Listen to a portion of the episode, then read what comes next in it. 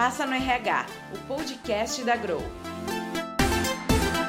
Olá, sejam todos muito bem-vindos ao Passa no RH. Eu sou a Carolina Furmeister, sou cofundadora e diretora de produtos na Grow e hoje eu vim conversar com a Juliana Almeida, que é PhD e uma das idealizadoras do Amsterdã People Analytics Center sobre a importância do uso de dados para a gestão estratégica do RH. Podcast Passa no RH é um canal sobre gestão de pessoas, cultura organizacional, inovação, tecnologia e negócios, com entrevistas de especialistas nessas áreas de atuação Fica com a gente até o final e comenta nas redes sociais quais são suas dúvidas e insights sobre o tema de hoje. Eu, particularmente, estou encantada, babando hoje. Eu sou apaixonada por essa pauta de People Analytics. E quando eu conheci a Juliana através do Instagram, eu disse: Meu Deus, quem é essa mulher incrível? Deixa eu conhecer ela um pouco melhor. E comecei a consumir os conteúdos dela e me identifico muito com tudo que ela traz e que ela transpõe nos conteúdos dela. É a verdade que a gente acredita enquanto gestão na Grow também sobre People Analytics. Então, é uma estudiosa, é uma PhD que vai poder estar entregando um conteúdo embasado para a gente sobre a pauta hoje e eu estou na maior expectativa de poder aprender também um pouquinho aqui. Bom, Ju, vou tomar a liberdade de te chamar de Ju. uh, e queria, no primeiro momento, antes da gente começar a versar na nossa pauta mais específica, que tu contasse o teu contexto, te apresentasse primeiro, para na sequência a gente já versar na nossa pauta, pode ser? Tá ótimo. É um prazer estar aqui. Eu fico muito feliz com essas iniciativas que trazem mais maturidade e trazem um conhecimento de qualidade para a gestão de pessoas no Brasil. A gente tem ainda um longo caminho e é muito bom ver empresas comprometidas com trazer um conhecimento embasado e estratégico que realmente alavanque a maturidade dos profissionais da área, né? Essa é uma fala que chega muito para mim no Instagram. Então é muito comum chegar em mensagem direta, Ju, mas ninguém ensina isso para gente. A gente faz faculdade de RH, a gente não aprende essa visão. E para mim foi muito curioso, Carol, porque eu tive uma estagiária até recentemente, e o que ela aprendia comigo, o professor na faculdade dizia o contrário. E aí ela ficou meio na dúvida, ela, Ju, mas como que eu faço? Eu falei, para de bater de frente com o professor. E essa situação, ela reflete muito a minha caminhada. Então, eu comecei na gestão de pessoas em um concurso público, e eu estava na metade do curso de psicologia, logo, logo eu fui puxada para instrutoria, então essa consultoria interna que eu fazia trabalhando no RH, e eu sentia que eu tinha muita paixão, eu tinha muita vontade de investir em pessoas, eu sabia que engajamento era importante, que segurança psicológica era importante, mas muito inexperiente, eu achava que por ser importante, seria comprado pelos gestores. Porque quem questiona que saúde mental é importante? Quem questiona que engajamento é importante?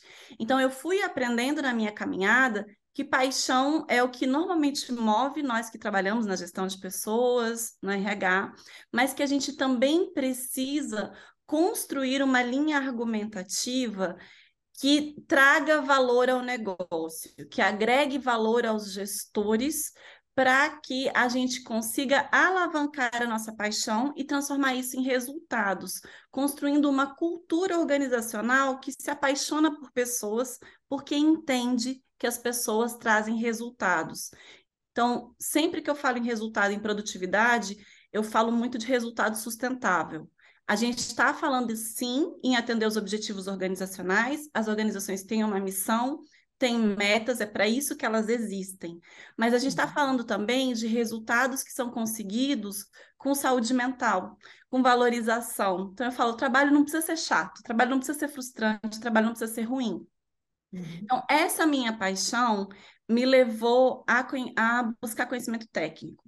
Uhum. Então, eu fiz alguns projetos, deram certo, mas não era o impacto ainda que eu queria. Então, na época, eu procurei o psicodrama, eu fiz especialização no psicodrama assim que eu formei, trouxe isso para treinamento. Então, o role playing, a questão da empatia, me ajudou muito na área de treinamento. Mas ainda tinha esse teto de vidro de onde minhas ações chegavam em termos de gestão estratégica. Uhum. Foi aí que eu resolvi fazer um mestrado. Eu fiz mestrado trabalhando clima organizacional, paixão e vilão da gestão de pessoas, da pesquisa de e aí foi quando eu fiz a minha primeira consultoria que foi para uma empresa de 100 mil pessoas, é, 100 mil empregados, e eu cheguei a CEO e board com essa perspectiva já de people. Então, eu queria mostrar que investir em saúde mental e liderança diminuía a quantidade de atestados médicos, principalmente relacionados a estresse, e aumentava o lucro. Então, a uhum. gente trabalhou com investir em variáveis de pessoas e mostrar resultados de negócios. Uhum. Olha, se a gente investir na liderança correta, a gente já está aumentando o lucro. A gente está diminuindo o atestado médico, que são dores de gestores. Então, uhum. Então, foi a primeira iniciativa que eu consegui conectar a importância. E aí, eu, eu brinco que é uma área que se apaixona e não volta mais. Uhum. Porque vai te dando a credibilidade e o respaldo do dado. Uhum. Então, deixa de ser uma coisa de eu sei que engajamento é bom porque eu aprendi na faculdade. E passa a ser, não, a gente investindo em engajamento, a gente retém os maiores talentos, que uhum. todo mundo quer reter. A gente uhum. diminui saúde mental. Então, é, essa minha caminhada, sempre um pé na ciência, um pé na prática, um pé na ciência, um pé na prática, é, fez com que eu conseguisse me colocar numa posição e ter uma visão da indústria e da ciência de maneira como a gente consegue conectar o melhor das duas, porque uma precisa da outra. Uhum. É, eu fiquei quatro anos trabalhando com consultoria, qualidade de vida, cultura, clima, valores, é, sempre nessa linha muito de comportamento organizacional. E nas pes pesquisas abertas, nas pesquisas qualitativas, porque eu gosto muito de trabalhar numa visão mais sistêmica quando eu faço pesquisa, aparecia muito, eu odeio meu chefe. Meu chefe faz da minha vida um inferno. Eu tenho problemas com meu chefe. E dez anos atrás a gente tinha pouquíssima literatura sobre isso, ninguém falava. Então hoje está na moda falar de liderança tóxica, mas na época ninguém falava. Então, e na verdade, desculpa te interromper, sempre existiu, lamentavelmente, sempre, né? Sempre existiu, é em todas as indústrias, é em todos os países. E uhum. a gente tem o comportamento ostensivo e a gente tem o comportamento sutil. Uhum. Então, eu trabalho nessa linha muito mais com uma questão de educação e formação, porque muitos gestores são abusivos sem saber, uhum. muitos gestores fazem essas microagressões, essas questões sutis, porque não tiveram treinamento, porque tradicionalmente no Brasil a gente não faz primeira liderança, Uhum. E a uhum. gente não mentora os nossos líderes. Uhum. E eu uhum. sempre brinco, né? Na prática, a teoria é outra. Então, você promove um técnico, ele chega na cadeira de líder, ele vai ter que desenvolver o foco em pessoas, que não é o que ele se destacou na carreira até agora, que foi o foco em resultados. Então, uhum. isso é o que a gente tem de mais básico de liderança efetiva. Uhum. É, em termos científicos e de ciência de People Analytics, e todo o meu método, tudo que eu trabalho é baseado nessa linha de foco em pessoas e foco em resultados. Então, é a minha visão de people também, é o equilíbrio, né? Uhum. E aí foi a hora que eu resolvi voltar para o doutorado para pesquisar essa liderança que não funcionava. Uhum. Porque eu busquei literatura na época, como eu falei, tem 10 anos, é, e eu achei muito ah, o líder servidor, o líder visionário. Só que eu, particularmente, não sei onde esses líderes se escondem e o que, que eles comem. Porque no dia a dia, o que a gente vê da experiência das pessoas no contexto profissional é problemática com o líder. Eu dei mais de 100 treinamentos na vida. Eu nunca entrei em uma sala que eu perguntei: você já teve um líder abusivo? E teve alguém que não levantou a mão. Uhum. Então, eu resolvi é, trabalhar e investigar da perspectiva científica o impacto da liderança positiva e negativa em resultados de negócio, mais uma vez nessa perspectiva de People Analytics. Uhum. E não tinha esse nome ainda na minha cabeça.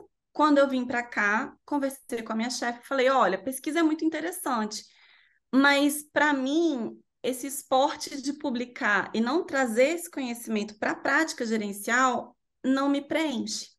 Uhum. Foi aí que ela me convidou para desenvolver o Centro de People Analytics. A gente criou o Centro de People, a gente criou os cursos em parceria com a Expedia, em parceria com o ING, em parceria com grandes nomes da indústria, a gente criou essa linha e essa perspectiva de trabalho de people, que é mais sobre people do que sobre analytics.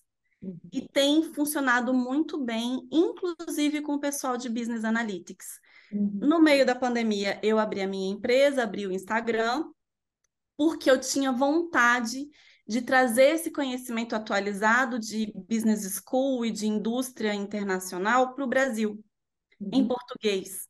Uhum. Porque a gente sabe que o conhecimento em geral leva 40 anos para chegar no Brasil, uma inovação científica. Então, eu queria ser um gancho, uma ponte que trouxesse. Mais rápida. Uhum que acelerasse esse processo. Então, tudo que eu falo, todos os trabalhos que eu faço, seja de desenvolvimento de equipe de people, seja de mentoria de alta liderança, de C-level, que eu faço bastante, principalmente para sensibilizar dentro das empresas por que, que people é necessário. Então, quando uhum. você ajuda esse gestor e mostra que o people resolve a vida dele, com base em evidências, uhum. ele se encanta. E aí ele passa a ver a área do RH não como DP, né, maturidade mais básica, mas como produtor de insight estratégico. Uhum. Então, é, é como de fato solucionador das dores dele, né? Conecta com as dores dele. Uhum. E, e, mais do que conecta, eu gosto muito é, de uma entrevista até do Uris com o CEO da Lego, que ele fala assim: você leva o RH para suas reuniões estratégicas? Ele falou: olha, se você me perguntar cinco anos atrás, quando eu estava no Google, eu diria de jeito nenhum. Porque vai só me dar dor de cabeça.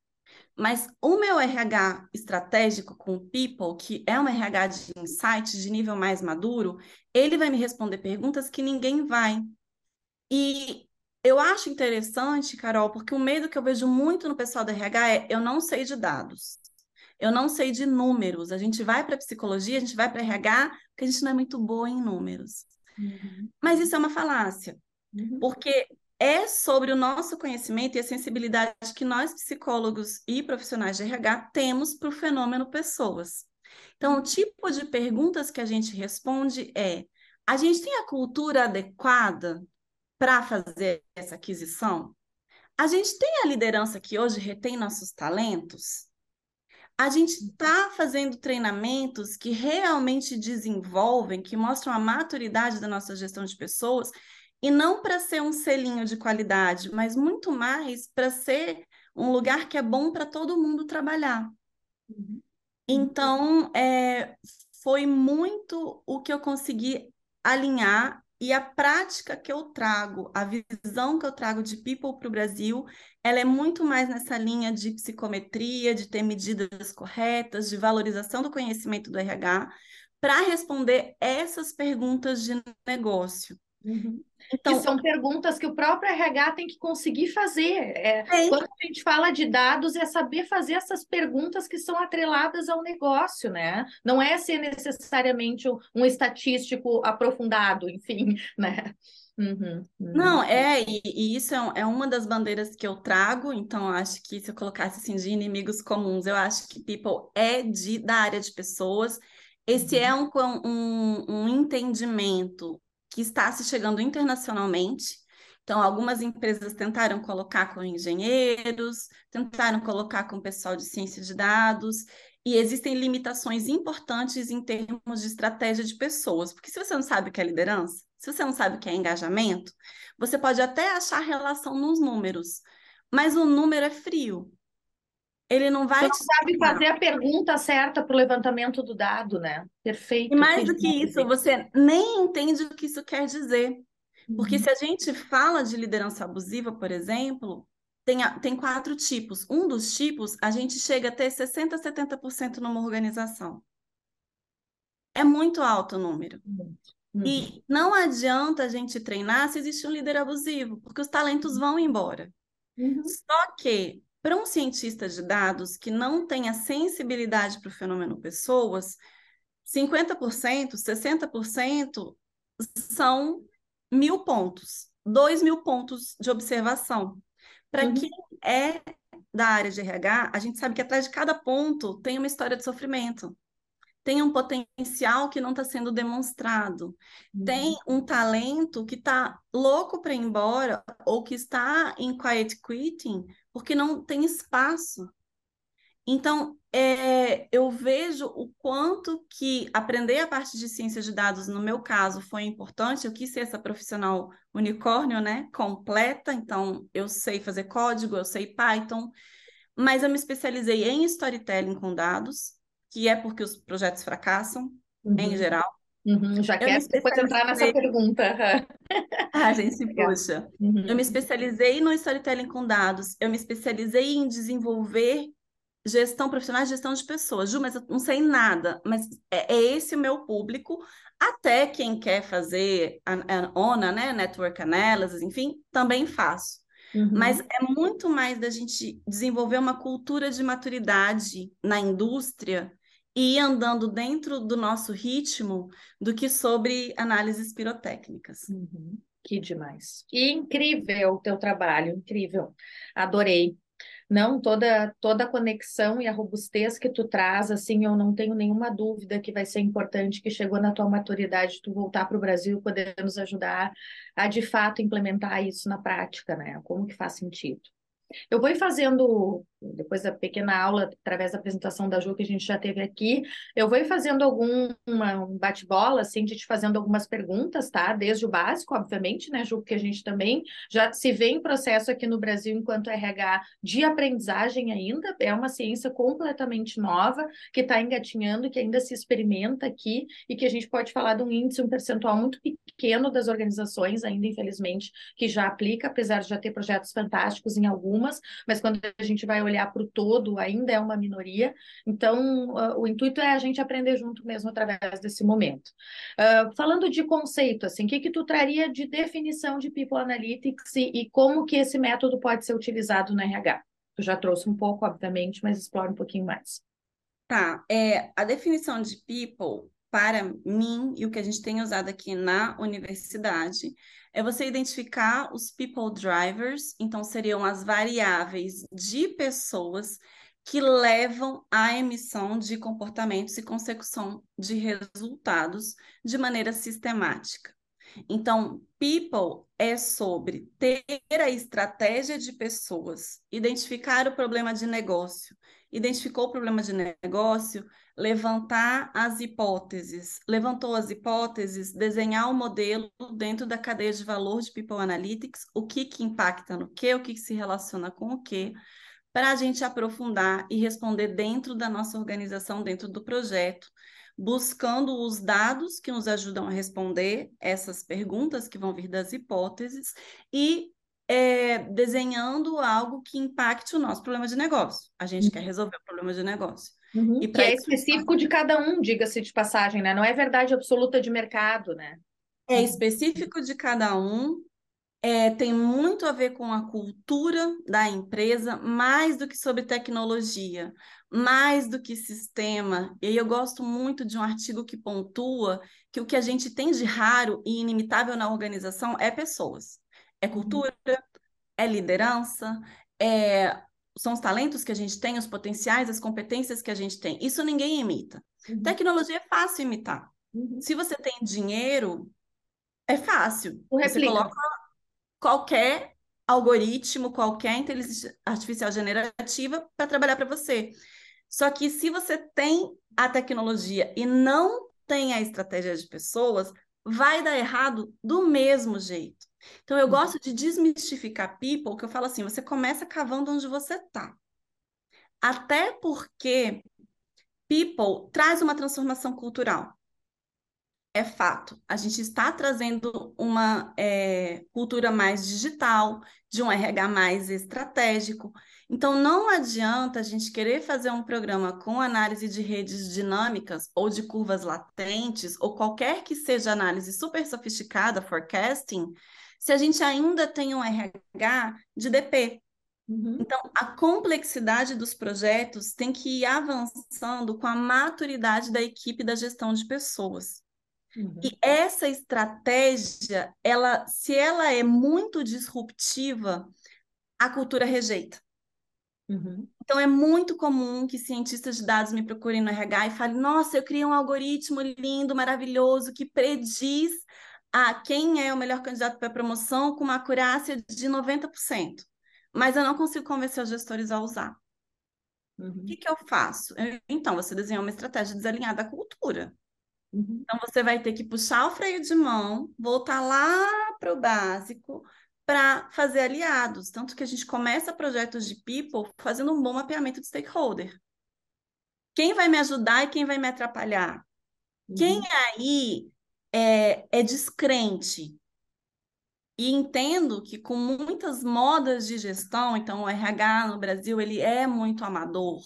A gente tem muitas estratégias de maneira geral que não funcionam, que a uhum. gente não tem é, garantia que funciona. Por isso que eu acho que a ciência é tão importante e tão misturada quando a gente fala de people, uhum. porque não é uma moda, a gente está falando de uso de evidências.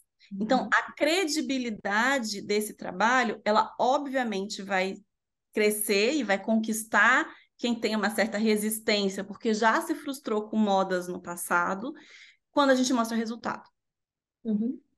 Então, é, eu vejo essa dinâmica de. Porque eu vejo invertida, e aí talvez por conta do storytelling, o que muitos profissionais de RH chegam para mim e falam: Ju, eu não tenho o meu valor. Eu acho que valor a gente mostra e a gente conquista. Uhum né? Então, é a linha que eu tenho trabalhado também de empoderar as pessoas que estão no RH na gestão de pessoas e de explicar que não adianta a gente fazer um projeto muito grande que dá muito medo para a gente se a gente não, não está no, nem no nível 2 de maturidade. Então, os quatro níveis de maturidade de gestão de pessoas, a gente pode colocar o DP, o operacional, a gestão de talentos e, por fim, a gestão com insights com people, que vai uhum. servir de estratégia também para os HRBPs. Uhum. Uhum.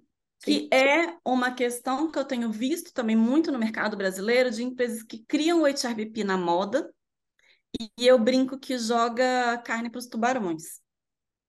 Porque você coloca uma pessoa nova e sem experiência com muita vontade, a gente, eu me vejo lá com 20 anos, com muita hum. paixão, muita vontade, e você coloca junto de gestores do negócio que têm uma resistência, eles não acreditam que isso funciona. Uhum. E eles engolem os HRBPs. Então, claro, e por isso teriam que ser pessoas muito mais bem preparadas ou embasadas ou com a linha estratégica e focada em resultado muito mais preparada, né? Para poder enfrentar os tubarões, envolver os tubarões melhor, nadar com os tubarões, né, Ju? Não tá sozinha, né, Carol? Porque se você tem 20 anos, você acha, e eu acho muito interessante, tenho discutido muito isso com muitos gerentes de people de diferentes empresas aqui, você sabe que a sua análise está certa. Então, é óbvio que as pessoas uhum. vão adotar. Uhum. Só que a cabeça do gestor não funciona assim. Uhum. Não é óbvio. Uhum. Então, tem essa, eu acho que calçar o chinelinho da humildade e pensar pela perspectiva do outro. Uhum. Como eu dou para o outro o que ele espera? Porque as pessoas resistentes, os gestores dos tubarões, eles têm problemas. E eles têm Sim. problemas que quem resolve é quem tem people e é o HRBP que é empoderado pela estratégia de people. Então, existe uma estratégia madura para profissionais que estão é, são novos no mercado, né? É uma demanda nova, mas que Sim. tem a quem recorrer em termos estratégicos. Fica menos aleatório, fica menos uhum. tiro no escuro. Uhum. E, e, aí, os meninos normalmente são mais novos, né? Que estão na posição de HRBP, tem é, eles são operadores da estratégia de people. Uhum. Eles não estão sozinhos. Uhum. O que dá muito mais robustez para o trabalho. Uhum. E eles são preparados para lidar com esses gestores que são resistentes. E aí entra o storytelling como uma forma de você gerar valor a partir da perspectiva da pessoa e não da uhum. nossa perspectiva. Uhum. Então, que é um grande desafio ainda para as áreas de RH, que não é, não adianta vir com o óbvio que é o que tu fala assim, a nossa verdade, mas a pessoa ela tem outra vivência e outra. Esse líder, ele já chegou a grandes patamares e resultados sem ti sem o teu projeto até então. então, como é que tu faz para mostrar para ele que de fato agora ele tu sabe que ele está enfrentando novos desafios, que o mundo muda o tempo inteiro, a empresa, os negócios, as pessoas, e como que tu pode ser auxiliar de fato para ele com, com ações e resultados estratégicos, né? Uhum. Uhum. E ações e resultados estratégicos que ele percebe como dor. Uhum. Uhum. Se dói para ele, uhum. senão uhum. não adianta. Porque é um uhum. processo de mudança cultural. Então, uhum. as palavras que eu estou falando aqui, perceba, eu não estou falando em CFI, eu não estou falando em P-Velho, eu não estou falando em equação. Elas são extremamente importantes, mas elas não são o mais importante. Então, é sobre gente. É sobre gente, e sempre é sobre gente. As mudanças fracassam por causa das pessoas. Então, você Uhum. perguntar o que é o mais importante de people hoje? O mais importante é você ter patrocinadores, é você identificar quem é resistente e qual vai ser sua estratégia para entregar isso para as pessoas que você serve e são resistentes. Para os Uhum. CFOs, para os CEOs, muitas vezes para os CEOs. Porque Uhum. se ele entende que funciona, a gente começa a ter uma mudança cultural, né? Então, a cultura é transformada por três elementos: processo seletivo, a gente seleciona pessoas que têm os valores que vão nos aproximar da cultura que a gente quer, liderança. Por isso que eu trabalho tanto com liderança, porque líderes são formadores de cultura. E se a gente não conseguir os líderes como aliados, a gente faz uma pesquisa e eles vão falar: ah, isso é coisa da RH. Preocupa Uhum. com isso não. Uhum. E aí esvazia as pesquisas e Uhum. esvazia a credibilidade que as pessoas veem. Por isso Uhum. que, para mim, trabalhar people sem trabalhar liderança e trabalhar liderança sem entender o que é a liderança abusiva e a sua dinâmica, de uma perspectiva de desenvolvimento, não de uma perspectiva punitiva.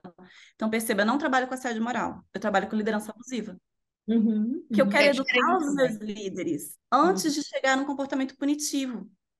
Porque a punição já é cara para todo mundo. Uhum. É cara para esse líder que não sabe e é muito cara, às vezes, sem volta para o nosso empregado. Uhum. Sim. Então, E pro- eu ia te colocar para o líder que não sabe, né? Eu acho isso tão curioso e, e, e realmente acontece muito. É, é, o quanto que a gente tem o papel ainda de poder trazer essa luz e essa informação para ele à tona. E às vezes ele não sabe pelo fato que tu mencionou, porque ele vem de uma liderança técnica e ele também foi jogado para os leões para performar, para fazer gestão de gente, quando na verdade ele nunca aprendeu sobre, nunca se interessou e nunca aprendeu sobre isso. Então, como que a gente consegue instrumentalizar ele um pouco melhor a partir de uma consciência do impacto dos seus comportamentos para com a sua equipe, né? Para quem sabe poder entregar resultados diferentes através de uma conduta diferente, né? Muito interessante. E eu falo muito que liderança e acho que gestão de pessoas não é arte, é ciência. E Uhum. ciência a gente ensina, ciência a Uhum. gente aprende. Uhum. Então, Uhum. qualquer pessoa que queira pode trabalhar muito bem na gestão de pessoas, com people, com li como líder, mas Uhum. existe sim conhecimento, e graças a Deus a área científica de gestão de pessoas e business é uma das que mais produz, só que a gente tem que trazer esse conhecimento para instrumentalizar as pessoas, para a qualidade das nossas medidas de gestão de pessoas, que normalmente são muito ruins. Então, eu também Uhum. vejo muito empresas que têm algoritmos super sofisticados, mas que medem liderança errado, Uhum. que usam o INPS. Eu sou uma, é, é grande, é um grande rival meu, é o INPS, Por que, Ju, me conta? Hum. por conta de medida. Uhum. Então, quando a gente usa o NPS, quando a gente usa para cliente, a ideia de detrator, ela faz sentido, porque essa pessoa ela vai falar mal da marca. Então, as notas baixas são notas que, de fato, são pessoas que vão chegar em casa e vão falar para a esposa, para os amigos, para o namorado e falar: olha, não compra aquela Uhum. caneta porque ela é muito ruim. E Uhum. vai ter o impacto que a gente conhece de várias pesquisas de marketing. Só que quando a gente traz para o contexto corporativo, por que você recomenda a empresa que você trabalha? Eu posso recomendar porque eu não faço nada quando meu chefe está no home office e eu fico no Instagram cuidando da minha vida. Eu posso recomendar por isso. Uhum. Eu posso recomendar porque sexta a gente sai para beber na hora do almoço e aí de tarde eu só enrolo, eu não trabalho. Uhum. Eu posso recomendar por várias coisas que são negativas para a Uhum. empresa e para os resultados da empresa.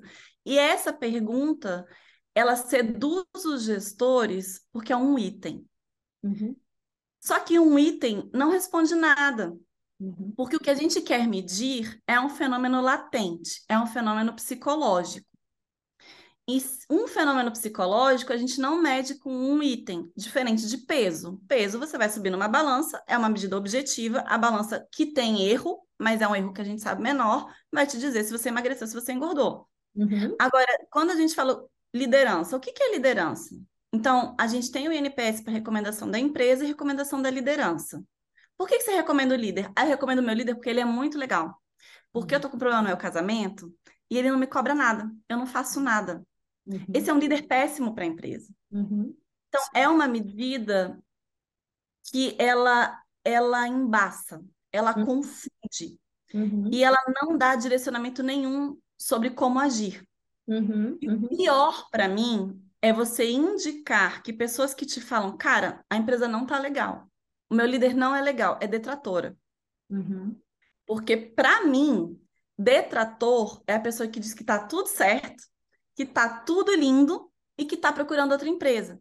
Uhum. O empregado que sinaliza para você, olha, a gestão não tá legal, essa empresa não tá legal, eu que sou talento estou aqui sofrendo. Esse é o verdadeiro promotor. Uhum. Ele está comprometido com a mudança e melhoria da empresa. Uhum. E tá colocando É. o que ele realmente sente. Uhum. Uhum. E ele tá te dando um instrumento poderoso, porque você pode melhorar. Uhum. Então, se você tem numa unidade de 20 pessoas, 15 estão dizendo que não recomendam, tem algo errado lá. Uhum. Uhum. Não é aleatório. E você saber disso é uma informação que vale muito dinheiro. Uhum. Uhum. Então, eu acho que parte desse amadurecimento passa da gente realmente querer medir, Uhum. que é realmente entender a verdade. Uhum. Teve uma empresa que me procurou tempos atrás, falou assim, Ju, a gente queria fazer um trabalho, o nosso INPS de líder é 9. Falei, 9? É 9 a média. Falei, rapaz, duas coisas. Separa minha vaga que amanhã eu tô aí. Que se a média da sua liderança é 9, tô fazendo minhas malinhas aqui na Europa, tô voando. Amanhã eu tô aí. Uhum. Segunda coisa, se você me procurou porque seu turnover é muito alto e era um turnover de 60% em cinco anos, você não tem uma liderança 9. Uhum. É impossível. Esse dado tá maquiado. Uhum. Então, se você está fazendo uma pesquisa para dizer que é bonita e ganhar uma estrelinha, parabéns. Mas os problemas que você tem mostram que a sua pesquisa não é fidedigna. Uhum. Uhum. Então, a gente tem que passar esse amadurecimento. Por isso que eu falo muito, o que que é psicometria? O que que é medida em psicologia? Porque se você mede errado, não adianta você ter uma equipe de cientistas de dados. Uma empresa aqui do Reino Unido me procurou. Carol, eles contrataram seis cientistas de dados. Sênior. Um custo altíssimo para uma empresa. Você Sim. falou assim, cara, agora a gente não precisa mais de teoria. E foi uma coisa que se diz, a gente tem Big Data, a gente não precisa de teoria, morreu a teoria. A gente usa só os dados. Uhum. Eles contrataram seis cientistas e depois de seis meses eles demitiram os seis cientistas. Porque se você não tem sensibilidade para entender qual é o problema, você não tem, eu falo malemolência, né? Você não tem malemolência para conversar com os gestores, para sensibilizar a alta liderança do porquê isso é importante, para fazer o storytelling. Então, na- quando começa People, começa com uma linha de eu tenho dados, vai embora. Uhum. Eu tenho dados, eu não preciso argumentar com você. Só Uhum. que a gente vai amadurecendo o campo depois desses 10 anos, mais ou menos, que existe People, e vendo que o óbvio precisa ser dito. Uhum. Que Senão gente não vai funcionar. Uhum. Não funciona. E a- o que a minha impressão maior, Carol, e na minha experiência, o que mais tem funcionado ao longo desse tempo trabalhando com gestores, já tem 15, 17 anos que eu trabalho com treinamento corporativo, já tem aí uns 15 anos que eu trabalho com consultoria e estou trabalhando com mentoria de alta liderança e liderança aí uns 5 anos. O que eu posso te dizer? Os líderes, as pessoas resistentes, muitas estão abertas a aprender, Uhum. mas a gente não tem os argumentos para ensinar. Uhum. Então, eu acho que, como área, a gente tem que fazer um meia-culpa, porque nós recebemos muito dinheiro. Então, se a gente pensar quanto que pessoal consome de orçamento de uma empresa? 60% a 70%. Uhum. Sim. E se perguntarem para a gente quem são os talentos, muitas vezes a gente não sabe responder. Uhum. Uhum. Se qualquer outra área quiser gastar 70% do orçamento da empresa, que seja num dia, ela vai ter que justificar isso muito bem. E a gente não justifica. De Uhum. maneira geral, a gente não sabe nem o que funciona e o que não funciona dentro da empresa. Tem empresa que não sabe nem quantos empregados tem. Uhum. Você sabe disso muito bem. Então, eu acho que existe sim um empoderamento de que legal, é uma área que é nossa, é uma oportunidade que a gente tem como país de crescer junto com o exterior, porque tem muitas empresas que estão engatinhando, empresas famosas, que eu não vou trazer o nome aqui porque não convém, uhum. mas empresas que a gente admira muito que estão engatinhando em People. Sim. E tá uhum. tudo certo. Uhum. Tudo Agora, a gente tem a oportunidade de crescer junto com grandes empresas, que a gente nunca teve. E que a uhum. gente está perdendo enquanto área e enquanto profissionais, porque a gente tem medo de uma coisa que a gente não tem que ter medo. Uhum. Então, é nesse dilema que eu vejo a minha missão mesmo. Uhum, uhum. E o medo do que não tem que ter medo é especificamente o quê? Ser estratégico. Uhum. Sair da posição de suporte. Uhum. Não ser uma área que apague incêndio. Uhum, não ser uma área que apague incêndio. Argumentar e falar não, isso está errado. E isso está errado por conta disso, disso, disso e daquilo. Uhum. Tem uma organização que eu trabalho já há três anos nessa área de liderança com people. Então, a gente, a opção deles foi muito trabalhar a alta liderança, trabalhar com cursos, né? Meu curso se tornou obrigatório para todos os líderes da organização, uhum. para a gente fazer um nivelamento cultural. Então, a ideia foi a gente, se todo mundo está exposto a mesma informação, a gente amadurece a cultura numa tacada só. Uhum. Então, a gente passa essas barreiras que muitas vezes a gente fica anos como a RH tentando enxugar gelo e a gente cresce de uma vez só, uhum. que foi estratégia. Então, a gente atacou com mentoria o C-Level porque eles são patrocinadores. Uhum. E para a gestão tática e começo da estratégica, a gente fez esse nivelamento cultural. Uhum. E eu estava outro dia conversando com um assessor de alguém do C-Level e ele falou assim: Eu estava aqui pensando, por que, que você tem tanto impacto na nossa organização? Porque você tem um currículo maravilhoso, mas muita gente tem. Você não é exclusiva. E eu cheguei a uma conclusão: você fala a verdade. Aí eu, eu fiquei assim, né? Eu falei, mas eu falo com jeitinho nele. Não, você fala a verdade direto. Uhum. Só que como você fala embasado em dados, as pessoas não se ofendem. Uhum. Você leva as pessoas a pensar. Uhum. E isso para mim foi o maior, o melhor feedback assim que eu podia ter, porque é sobre isso. É uhum. sobre. E aí eu também trabalho muito no meu perfil, eu falo bastante de empoderamento feminino, porque maior parte das mulheres estão na gestão de pessoas. Uhum. E tradicionalmente a gente tem medo de ter ideia. Uhum. A gente tem medo de compartilhar nossas ideias, a gente tem medo de se posicionar, a gente tem a síndrome da impostora, que a gente acaba sofrendo mais que os homens, e hoje tem conhecimento científico que mostra que a síndrome da impostora pode ser uma aliada. Uhum. E a gente pode ocupar esses espaços. Então, eu falo muito que é sobre sair da prisão operacional e ser estratégica. Então, é sair desse espaço que confina suas potencialidades e te permitir ir para onde você quiser uhum. te permitir dar ideias, te permitir não apagar incêndio e não estar tá nessa posição de menina do RH. Eu uhum. odeio essa expressão. Odeio também, odeio. Uhum. Quando se fala Porque... menina do RH, está tudo errado. Tanto da parte do gestor quanto para a menina que está aceitando ser a menina do RH. Não dá. Porque é uma infantilização de quem nós somos. Uhum, uhum. E quando eu comecei o perfil, Carol, foi muito incrível o número de gestores que me mandavam mensagens assim: eu não tenho medo de você. Eu falei, mas que bom que você não tem que ter medo de mim. Eu não tô aqui para assustar ninguém. eu vim em missão de paz. Uhum. Mas é você desenvolver a confiança no seu trabalho, e acho que People é muito recompensador nesse sentido, porque você con con consegue mostrar para a organização que a sua paixão importa. Uhum. E que a uhum. sua organização só chega onde ela quer chegar se pessoas tiverem investimento, estiverem felizes, forem respeitadas, senão o resultado é um resultado que sobe e cai muito rápido, uhum. porque as pessoas esgotam. Uhum. Sim. Então, uhum. é, é a perspectiva que eu tenho trabalhado e que eu acredito é, que funciona, que eu vejo que funciona e que acho que para mim é mais do que uma, um negócio, é muito mais uma missão, sabe? Uhum, perfeito, excelente. Uh, Ju, eu ia te perguntar assim, tu que tem uma, uma caminhada científica muito sólida e ao mesmo tempo já tem aí uma estrada de conexão com o mundo dos negócios e aplicabilidade prática, né? O que que tu pode comentar sobre esses dois campos, como que eles divergem?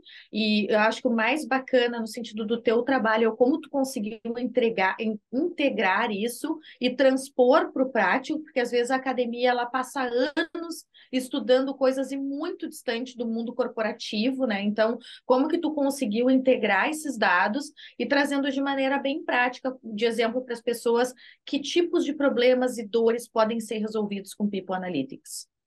Tá bem.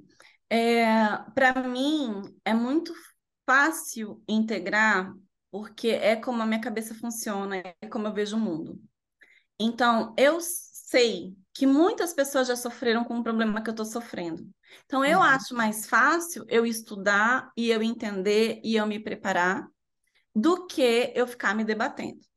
E aí a gente entra sempre no dilema, mas a gente tem tantas fontes, a gente tem tanta informação que hoje a gente vê o curso na velocidade 2 lá, porque a gente tá uhum. agoniado, né? É pouco é. tempo. E o que eu vejo é. E aí, até usando a frase do Abraham Lincoln, né? Se eu tiver que cortar uma árvore em cinco dias, quatro eu vou afiar meu machado. Uhum.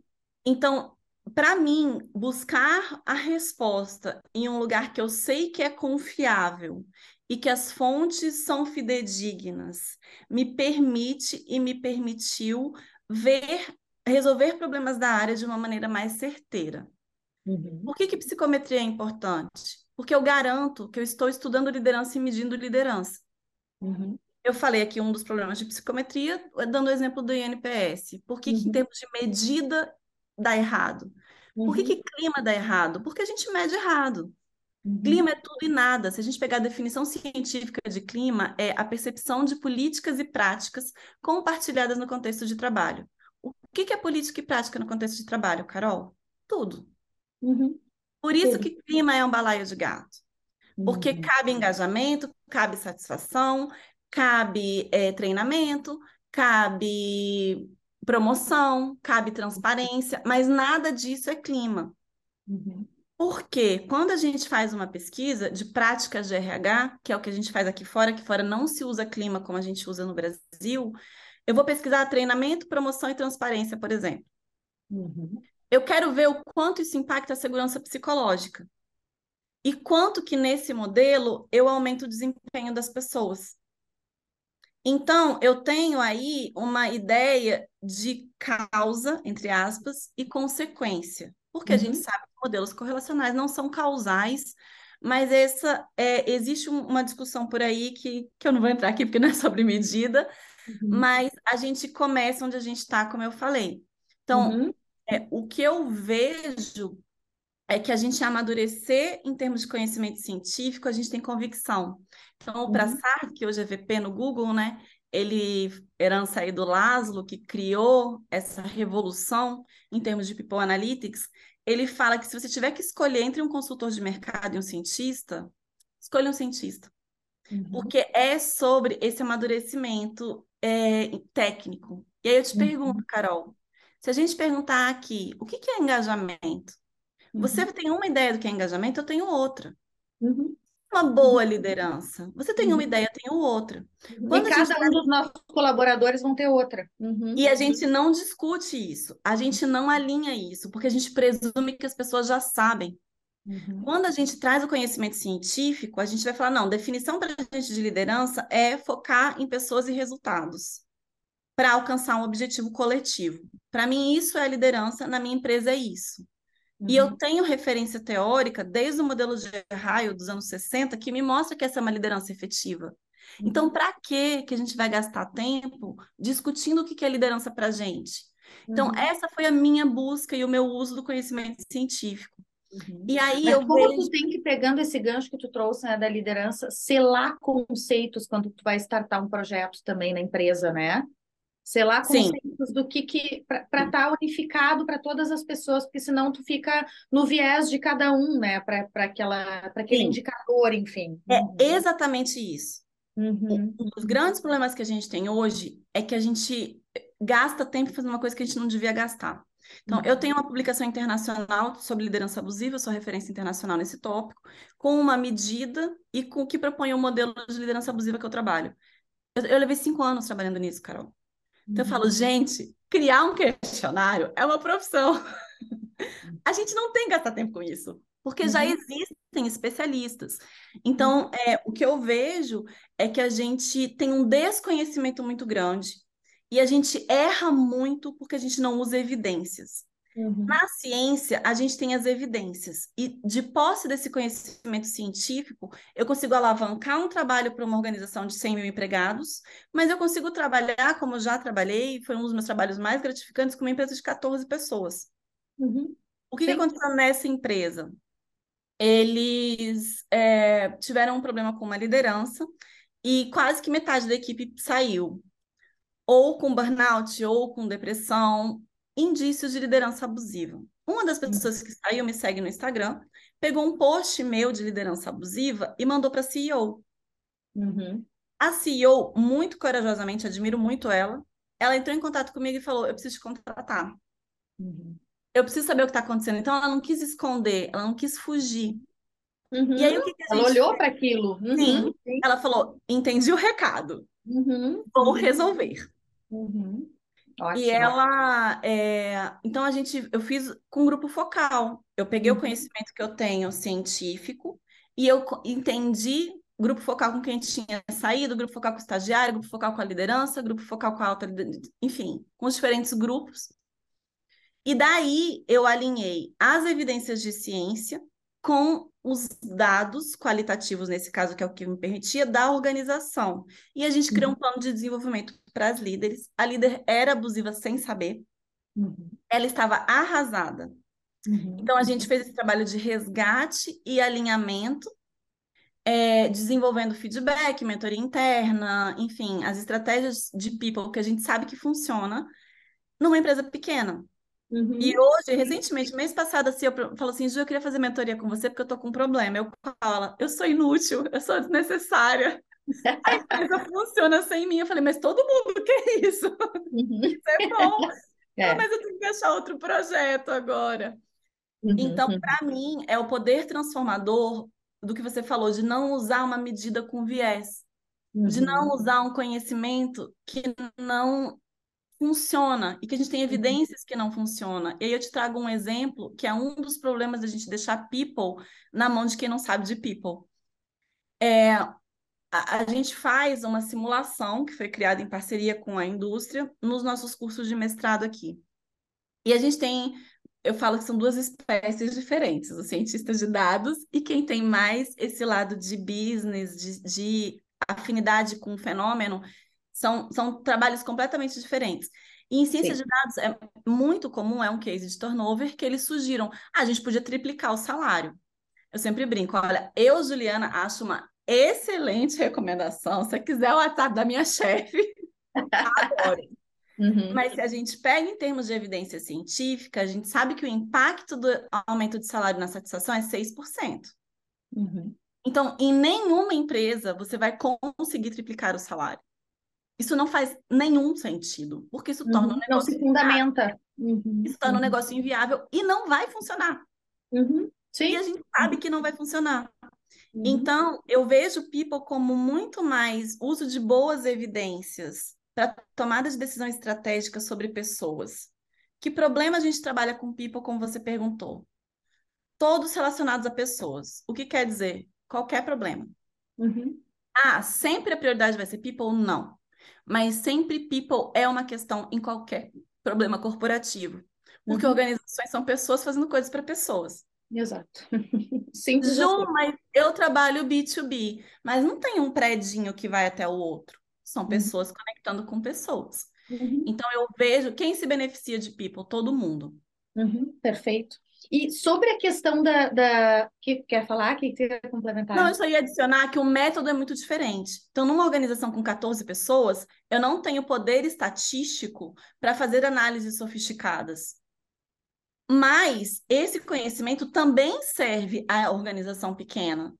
Uhum. Dentro do, das evidências já consolidadas, do que já uhum. funcionou para outras empresas. Uhum. É, para a empresa grande, eu tenho um mundo de possibilidades dentro do que a cultura e a maturidade da liderança me permitir. Uhum. Mas eu posso fazer modelos longitudinais de 10 anos, posso pegar dados históricos, posso fazer análise de redes, posso usar algoritmos, toda uhum. essa parafernália que está na moda, a gente pode usar. Uhum. Só que se você não sabe o que você precisa, e se você não mede certo a parte de pessoas, não adianta nada. Uhum, é uhum. por isso que, para mim, não se faz people sem ciência. Uhum. Sim, perfeito. Eu ia te perguntar sobre a questão da, do storytelling, né, com dados. O que, que, é teu posicionamento? Qual é o nosso principal ponto de melhoria enquanto RHs aqui no Brasil? Assim, como que tu vê os RHs e as áreas, os profissionais de gestão de pessoas com esse preparo e, e o que, que nos falta? Falta aprender. Uhum. O que, que eu vejo? O storytelling. É, é, falta acesso ao conhecimento, vamos colocar assim? Acho que não é algo que a gente tem acesso.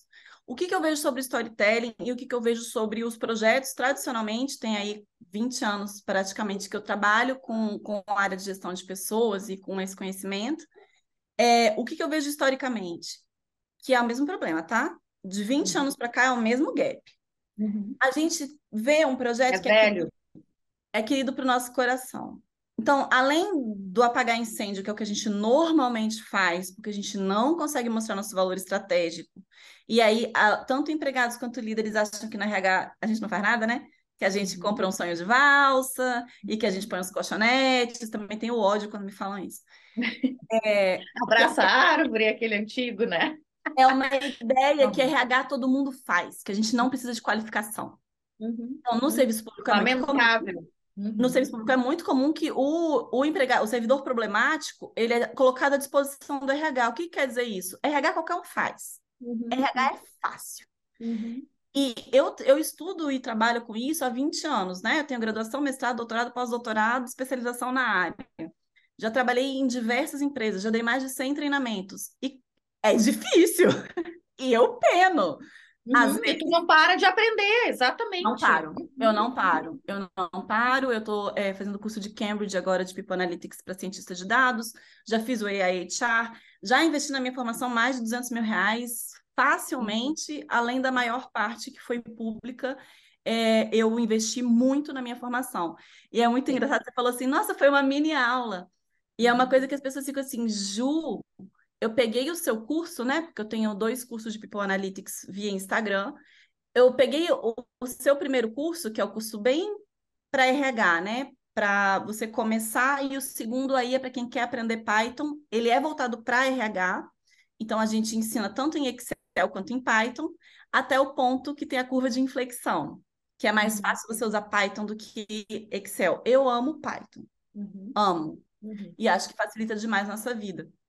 Mas o que eu vejo é que ah, o meu propósito com esse curso foi trazer acessível essa lógica, e a lógica do storytelling, que foi sua pergunta, que não é sobre o que eu acho importante e que é legal para o meu coração, mas é sobre como eu, o gestor está preocupado com competição de mercado, como é que eu crio um projeto para reter os nossos talentos? Porque uhum. o talento que sai da nossa indústria, ele vai para o concorrente. Uhum. E se eu chegar para um gestor e falar, eu quero fazer um projeto de engajamento, eu preciso de 50 mil reais. Uhum. Ele pode dizer que sim, ele pode dizer que não. E se ele disser que sim, ele está fazendo uma concessão, ele está fazendo um favor para mim. Uhum. Se eu chego para um gestor e falo, olha, eu identifiquei que a gente tem uma perda de talentos de TI. E com o projeto de engajamento, a gente pode aumentar a retenção desses talentos. Para isso, eu preciso de 50 mil reais é o mesmo dinheiro que eu estou pedindo. Só que agora eu estou fazendo um favor para ele, não para mim. Exatamente. Uhum. É simplesmente uma virada de chave, mudança de ótica por completo, em que ele quer aportar os 50 mil, não é um favor, ele faz questão, porque ele precisa disso, porque sana a dor dele. Entendi. Eu me ajude a te ajudar. Uhum. Eu me ajude a te ajudar. Então, uhum. no storytelling e a minha postura enquanto consultora, mentora e, e é que a gente tem um serviço de muito valor a prestar. Uhum. E feliz de quem contrata um trabalho profissional bem feito, sólido e maduro. Uhum. Então, eu tenho uma postura muito diferente de muitas empresas no RH no mercado, que eu vejo, e o RH interno também, que se coloca muito na mão do gestor. E aí você se torna uma área que apaga incêndio dos outros. Uhum. E mesmo com people, a gente tem que amadurecer o nosso papel. Por isso que eu falo muito de empoderamento e de entender a nossa função estratégica no jogo, né? Uhum. É, para não se colocar como uma função de apoio, porque a gente não é uma função de apoio, a gente é uma função estratégica. Uhum. sim, é uma função de linha de frente. E uhum. o storytelling, ele é central para isso. E as pessoas uhum. falam, nossa, Ju, é muito comum, né? Duas, duas, é, dois comentários muito comuns de qualquer encontro comigo, você comentou um pouco nesse sentido. Primeiro, você tem muito conhecimento e você traz tudo isso. Então, o meu curso, como eu estava falando, as minhas alunas tiram 80 páginas, Carol. Uhum. Elas digitaram, fizeram apostilas de 80 páginas. Nossa, eu tenho consult... É, mentoranda, né, que seguiu depois do curso comigo, fazendo mentoria individual, que gere orçamento de milhões.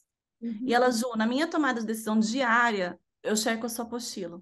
Uhum. Para ter esse alinhamento que você falou. O que, que é cultura? O que, que é uhum. clima? O que, que é liderança? Então, uhum. quando eu vou trabalhar um projeto de liderança, eu volto na apostila do curso uhum. para ver se eu estou com esse spot, com essa marca científica. Uhum. Uhum. E isso eu vejo que traz um lugar para o RH de, olha, eu não vou fazer isso que você está falando. Por quê? Uhum. Por conta disso, disso e daquilo. Então, trazendo um exemplo concreto, teve um gestor tempos atrás que eu construí a medida, tudo validado cientificamente, psicometricamente alinhada. Ele falou: Eu queria colocar uns itens, posso? Eu falei: Olha, não vai funcionar. E aí, trazendo é, uma resposta a um comentário que você fez sobre como o cientista é engessado e qual que é a diferença de pergunta. E ele falou assim: Mas eu quero colocar. Falei: Tudo bem, a gente vai colocar, mas eu vou tratar eles separados. Eu não vou colocar misturado como se fossem itens que eu construí. Por que isso? Adianta eu virar para um gestor, alta gestão, e falar não? Não. Porque ele vai engavetar o projeto. Uhum. Ou engavetar os resultados. Então, eu acho que a gente tem que ter essa malemolência de entender a diferença de desafio estratégico e desafio técnico. Uhum. E aí eu apliquei os dados. Aí eu analisei e voltei para ele. E a gente tem uma coisa chamada é, validade de construto, né? Então, se eu estou medindo uma liderança positiva, ela aumenta coisas boas e diminui coisas ruins. Uhum. Se eu estou medindo uma liderança negativa, ela aumenta coisas ruins e diminui coisas boas. Uhum. E os itens que ele criou funcionavam o contrário de uhum. todos os outros. E aí eu mostrei para ele, olha, esses são os resultados, esses são o comportamento dos itens que você tirou. Carol, ele ficou calado, aí ele me olhou e falou assim, melhor a gente fingir que eles não aconteceram, né? aí eu falei, acho melhor. Então, ao invés de eu ficar brigando com o gestor de não, não vai colocar, não vai colocar, não vai colocar, eu falei, a gente coloca. E ele, depois disso, nunca mais interferiu em nada do meu trabalho. Uhum. Então, eu acho que é muito sobre ganhar credibilidade. E as pessoas estavam falando, Ju, você faz storytelling o tempo inteiro. Qualquer uhum. live que eu veja com você, qualquer. Você sempre faz storytelling. Sim, gente. Eu uhum. sempre faço storytelling. E quem aprende, Carol, faz o tempo inteiro. Porque a gente está sempre vendendo. Uhum. A gente está vendendo ideias, a gente está fazendo pitch do projeto que a gente acredita, fazendo pitch da nossa missão. Então, eu acredito que a gente tem como elevar a gestão de pessoas para as alturas, porque a transformação de mundo que a gente é capaz de fazer com pessoas que trabalham felizes e empresas que estão produtivas, ela é imparável. É. Uhum, ela é imparável. E as pessoas falam, nossa, Ju, mas você é ingênua, né? Você acha que vai mudar o mundo? Eu falo, vou, eu acho, eu acho que eu vou mudar o mundo. Acho, amo essa... a minha ingenuidade. a minha poderosa é, ingenuidade. Porque eu acho que não é um mudar o mundo, tipo, eu vou sentar no sofá e ficar mandando boas vibrações pela paz mundial. Uhum. É, man, é mudar um mundo com conhecimento, e conhecimento muda o mundo, conhecimento muda a vida das pessoas. Carol, eu conheço mais de 40 países. Por quê? Uhum. Eu estudei. Uhum. Eu não tenho família rica. Uhum. Como é que você veio parar na Europa? Como é que você comprou um apartamento na Europa? Estudando. Uhum. Estudando. e é isso que eu quero trazer para a área de RH e para as mulheres, como eu falei aqui, né? Acaba que mistura, que é o protagonismo, é você protagonista da sua vida. Uhum. Você quer viajar, você paga a sua viagem. Você quer uma joia, você compra a sua joia. E é com as uhum. suas ideias, com o seu propósito. Então, então, é trazer a paixão e o propósito, se você perguntar a minha definição romântica de people, é trazer a paixão e o propósito para trazer resultados que mudam a sua vida, porque você vai ter potencial, você vai usar suas ideias, você vai estudar, você vai se desenvolver. E é também mudar a empresa. Uhum. É a onda de, de, de bem, né? De bem que gera bem, que muda a vida de várias pessoas. Uhum. Tem um impacto uma... muito grande. Uhum. Se a gente tem uma liderança mais ética, então, um dos meus mentorandos, ele tinha 25 anos de, de gestão. E ele chegou para mim e falou assim: Eu fiz tal coisa, é abusivo? Eu falei: É. Foi bom, não. E ele, Carol, fiquei, ele ficou tão sensibilizado que ele foi na mesa da pessoa pedir desculpa. Uhum. Só que alguém de C-level que vai na mesa de alguém pedir desculpa, isso muda a percepção do que é liderança e do que, que a empresa valoriza para todo mundo que viu esse ato. Uhum, completamente. Uhum, então é nisso que eu acredito e a minha visão é super romântica. Então, uhum. se quisermos discutir ciência de dados, uhum. podemos. Se quisermos discutir algoritmos, podemos. Mas o foco é pessoas. Uhum. Não, eu adorei, achei demais, assim, de o, o poder, o quanto que tu o, e o impacto em cada liderança, né? Esse líder que não sabe que é abusivo e que tu consegue sensibilizar ele, o impacto é tão legal e por isso que o romântico faz todo sentido porque é um romântico real no teu caso. É. Que é esse líder que também muda de conduta na empresa, ele muda de conduta em casa e nos outros espaços também. É uma onda muito grande de transformação, entende? E a gente muda a empresa. Uhum, uhum. Porque liderança abusiva, em geral, é uma empresa com baixa maturidade de gestão de pessoas. Uhum, e liderança abusiva, no geral, é cultural. Uhum, sim, perfeito. E, não e é uma pessoa, um indivíduo. Então, quando a gente institui um sistema de people amplo, e mais por essa parte da pessoa do que pela parte do analytics, a gente diminui a liderança abusiva. Por quê? Porque a gente cria uma cultura forte de uhum. resultados sustentáveis. E em uhum. culturas fortes, o líder que não se alinha sai. E isso é tão poderoso, Carol, eu não sei se você sabe, mas líderes maquiavélicos que têm um distúrbio de personalidade, eles agem de maneira ética quando a cultura é forte. Sabe por quê? Uhum. Porque ele entende que a regra do jogo é ser ético. Uhum. Então, eu sempre brinco, não importa o que vai no coraçãozinho do líder, gente, é muita ambição a gente achar que a gente vai mudar o coração de alguém. Uhum. A gente tem que mostrar quais são as regras do jogo na empresa. Uhum. E a gente faz isso com uma gestão de pessoas madura. Uhum. A gente tem que mostrar que aqui não é aceitável uhum. roubar o trabalho dos outros ou roubar crédito. Porque uhum. quem faz isso vai se sentir constrangido. Uhum. Então, é muito mais sobre passar essa mensagem de maneira consistente. E aí eu não consigo separar é, prática de ciência e eu não consigo separar people de storytelling e de liderança. Eu uhum. acho que anda, anda junto. Uhum. Legal. Eu ia fechar com, pegando o teu gancho, a tua pauta para a nossa última pergunta. A gente já está fechando aqui uma hora, uma hora e pouco de, de podcast, maravilhoso. Uh, traz um pouco mais para nós, além do que tu já trouxe, assim, o que que tu, o, o que que tu identifica com, de condutas de uma liderança abusiva ou de uma liderança ética, assim? Traz um pouco mais desses cenários para gente, para visualizar um pouco melhor, assim. Tá. Para mim, a melhor definição de liderança ética, que é uma definição de artigo da, da equipe que eu trabalho aqui, é liderança ética é o uso responsável de poder. Uhum. Eu acho essa definição linda, maravilhosa e tudo que você precisa saber. Uhum. Porque todo líder tem poder. Uhum. E aí as pessoas falam, ah, mas tem a liderança informal, tal. Tem, tem a liderança informal. Mas por que, que eu falo da liderança que está na cadeira? Porque a liderança que está na cadeira, ela tem em suas mãos a capacidade de ser coercitiva. Uhum. Você tem nas suas mãos as recompensas e as punições. Uhum. Então, o impacto que você tem na vida de uma pessoa, ele é distinto de uma liderança informal. A liderança informal você segue se você quiser. O uhum. chefe está na cadeira, você não escolhe. Ele está uhum. lá. E você não tem uhum. opção. Se ele cancelar suas férias, você não tira férias. Uhum. Se ele te promover, você vai ganhar mais. Se ele não te promover, você vai continuar. Então tem um impacto muito diferente. E todo esse conhecimento que eu trago aqui, todas as perguntas que você me fez, eu respondo com conhecimento científico. Uhum. Então, se a gente fosse fazer assim, Ju, faz uma lista da, das referências dessa, dessa nosso podcast, vai ter mais de 200 artigos. Uhum, uhum. Que é um popurri desse conhecimento, sabe? Uhum. E o que, que é uma liderança abusiva, então? Liderança é focar em pessoas em resulta resultados.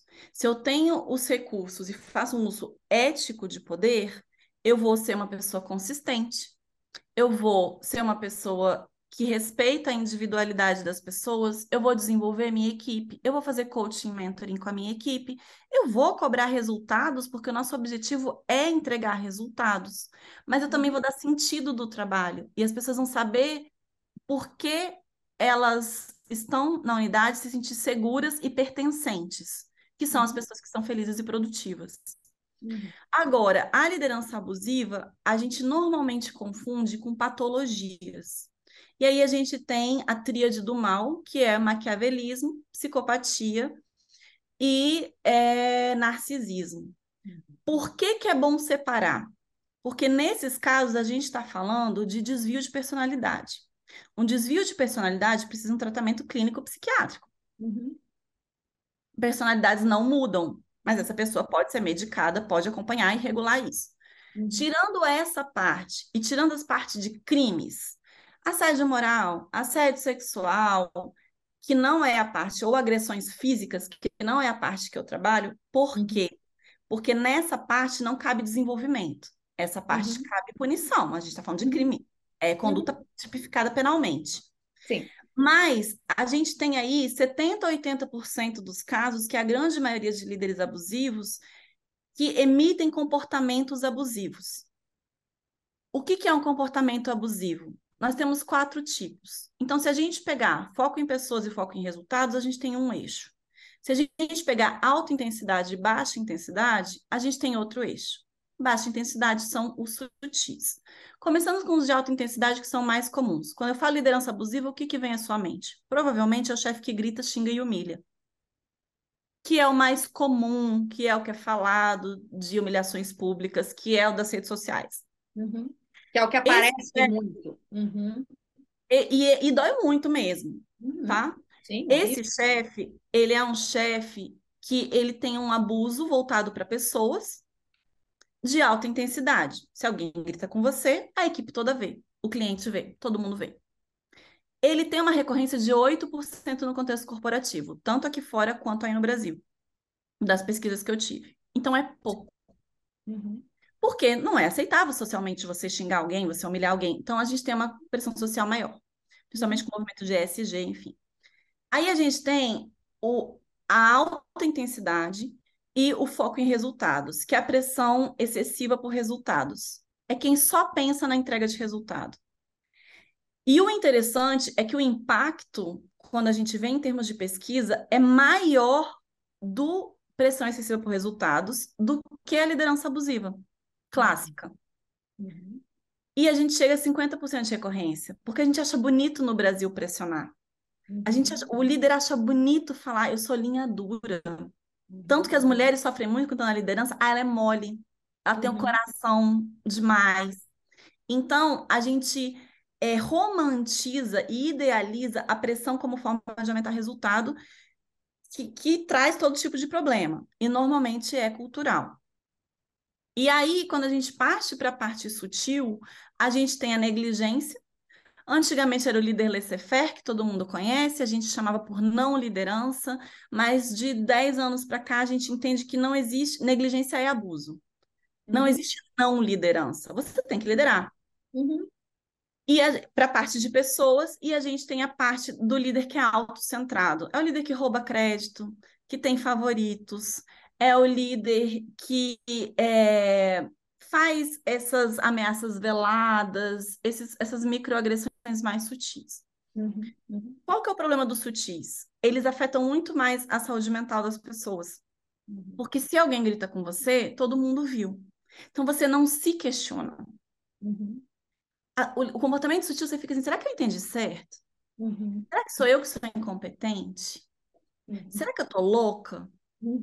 Sim. E no comportamento sutil é muito mais fácil o agressor falar, você entendeu errado. Uhum. Foi bem isso que eu quis dizer. Uhum. Então, eles saem pela tangente. Por uhum. isso que eu acredito na mudança cultural. E uma coisa importante que a gente vê é que quando a cultura permite e premia, e aí para mim, Carol, eu não acredito que ninguém passa 20 anos na liderança sendo abusivo sem a empresa saber. Uhum. Eu não compro essa. Uhum. Eu não Se você promove pessoas. É, se você promove pessoas abusivas, a mensagem que você passa é que, ó, aqui a regra é essa. Isso. Você quer estar bem aqui, você vai ser abusivo. Uhum. E aí o fenômeno que a gente tem também do conhecimento científico é chamado desengajamento moral. Não sei se você conhece. Não. O que, que é o desengajamento moral? Eu, Juliana e você estamos na equipe, nós somos colegas. A gente tem uma chefe abusiva. A chefe abusiva sai ou, ou abre um processo seletivo. Você pensa, cara, se essa pessoa era abusiva e a chefe dela é abusiva e os outros chefes são abusivos, eu, se eu for abusiva, eu vou ser promovida. Uhum. Então você desliga o seu botão moral. Você desengaja moralmente e você entra no jogo. E esse é um Impressionante o papel que a cultura consegue fazer, né? Porque às vezes mesmo com uma pessoa forte, sabe, assim no sentido, né, moralmente. 60%, Carol. 60%, 60% tende a sucumbir e desligar o botão moral. Muito surreal. Uhum. Por isso que se torna uma coisa cultural. Por isso que eu não acredito também na liderança abusiva, que a empresa fala, ah, essa pessoa era ruim. Eu até eu fiz um post sobre isso ontem. A gente está falando de uma maçã podre, de um barril podre ou de um cesto podre. Uhum. Em geral, na minha experiência, não é uma maçã. Uhum. É um cesto ou um barril. Uhum. Tá? Sim. É então, isso, e aí, como eu te falei, as coisas vão se articulando para mim. Eu Uhum. acredito que liderança ética é você focar nas pessoas, é você dar feedback, é você fazer mentoria, é você conseguir resultados de uma maneira ética, respeitando a potencialidade das pessoas. Então, para mim, a liderança ética passa pela construção do que funciona na liderança, que eu sei por conta de People Analytics. Uhum. Então, as Sim. coisas se encaixam. Claro, completamente. Ai, que demais. Eu amei esse bate-papo, Ju. É, te agradeço imensamente. Quero reforçar aqui que tu trouxe que tem né, os teus dois cursos via Instagram de People Analytics. Eu recebo muitas pessoas me pedindo indicação de curso. Eu não conhecia, vou fazer em primeiro lugar, você aluna, e vou passar a indicar também. E acho é, realmente impressionante essa tua missão através dos cursos e toda essa história que tu traz de alunas tuas que se embasam, porque justamente desta forma tu consegue transmitir todo o teu conhecimento de anos de estudo e de prática para trazer segurança para pessoas que estão à frente de áreas de RHs, com base nesses estudos, enfim, pegar um pouquinho de ti, de tudo que tu estudou e o know-how, o background que tu tem, para ganhar segurança e de fato poder se argumentar de fato poder aplicar uma ciência com qualidade atrelada aos resultados do negócio, quanto que, que essa missão é de fato, ela pode mudar o mundo mesmo, né? Ela é, ela é a romântica real, maravilhosa. Então, eu adorei, super indico, fica aqui a recomendação então. Obrigada, tá, pela tua participação, por todo esse conhecimento compartilhado e vou te pedir para tu fazer as tuas considerações finais e se despedir de quem está nos acompanhando. É, eu estou muito feliz de estar aqui, como eu falei. É, é um trabalho que eu, que eu gosto de fazer, de trazer, porque eu acredito que a gente não tem acesso, né? É, o curso tem já dois anos, o Estrategista de Pessoas. Eu uso 80 em 20 de Pareto, justamente a ideia de que é 20% do esforço, não é difícil, não é complicado, a gente ensina. E agora chegou o momento que eu resolvi é, fazer uma, um, uma mudança, é, no sentido de avançar o curso. Então, para agosto, eu estou querendo lançar o 2.0, que é trazer um módulo também de como a gente cria uma unidade de people, como a gente começa, o que, que a gente trabalha. Então, o estrategista até hoje, é, como eu falei, são 20 horas de conteúdo, são mais de 80 páginas, porque é muita coisa nessa minha dinâmica. Então, agora é trazer também como é que a gente implementa, que eu entendo que é uma, um desdobramento de você ser um profissional, né? O que, que eu Uhum. faço agora a partir disso? Então, é, é por isso que eu encaixo nesse mesmo curso. E aí a, a opção foi de fazer o 2.0, foi de trazer algo também sobre chat GPT. Estou é, namorando essa ideia de trazer o Uhum. chat GPT para RH como um mini curso. Uhum. É, segundo curso é o de Python, e a ideia hum, é que o Python é, gente, é uma paixão. Assim, você faz gráfico, você faz as análises, e pode parecer muito difícil, a gente tem esse receio, né? E o código bate muito, bate muito para a mulher também, é porque a gente erra. Código a gente não acerta de cara. Então, a nossa ideia foi trazer assim: você do RH pode usar a ciência de dados dentro do que alavanca a sua função. Você nunca vai ser bom igual engenheiro e está tudo certo. Você pode contratar um engenheiro, você pode pedir para a TI fazer as análises, mas é bom que você entenda o que você está pedindo. Então, assim, as minhas considerações finais é que o, o trabalho que eu faço e que eu vejo, ele passa por rede, ele passa por desenvolvimento de maturidade, e eu acredito que cultura a gente faz quanto mais a gente divulga, quanto mais a gente compartilha o mundo que a gente acredita, né? E eu sempre, a minha frase do Instagram é vamos juntas, vamos longe, porque eu acredito que só junta a gente consegue promover essa mudança é, que ela é merecida em termos da dedicação do, das pessoas de RH, dos profissionais que não muitas vezes não têm esse espaço, mas que ela também é necessária. Uhum. Então todo mundo ganha, ganha a empresa, ganha os empregados, ganham os servidores, né, independente, ganha o trabalhador e ganha a gente também em termos de construir um legado.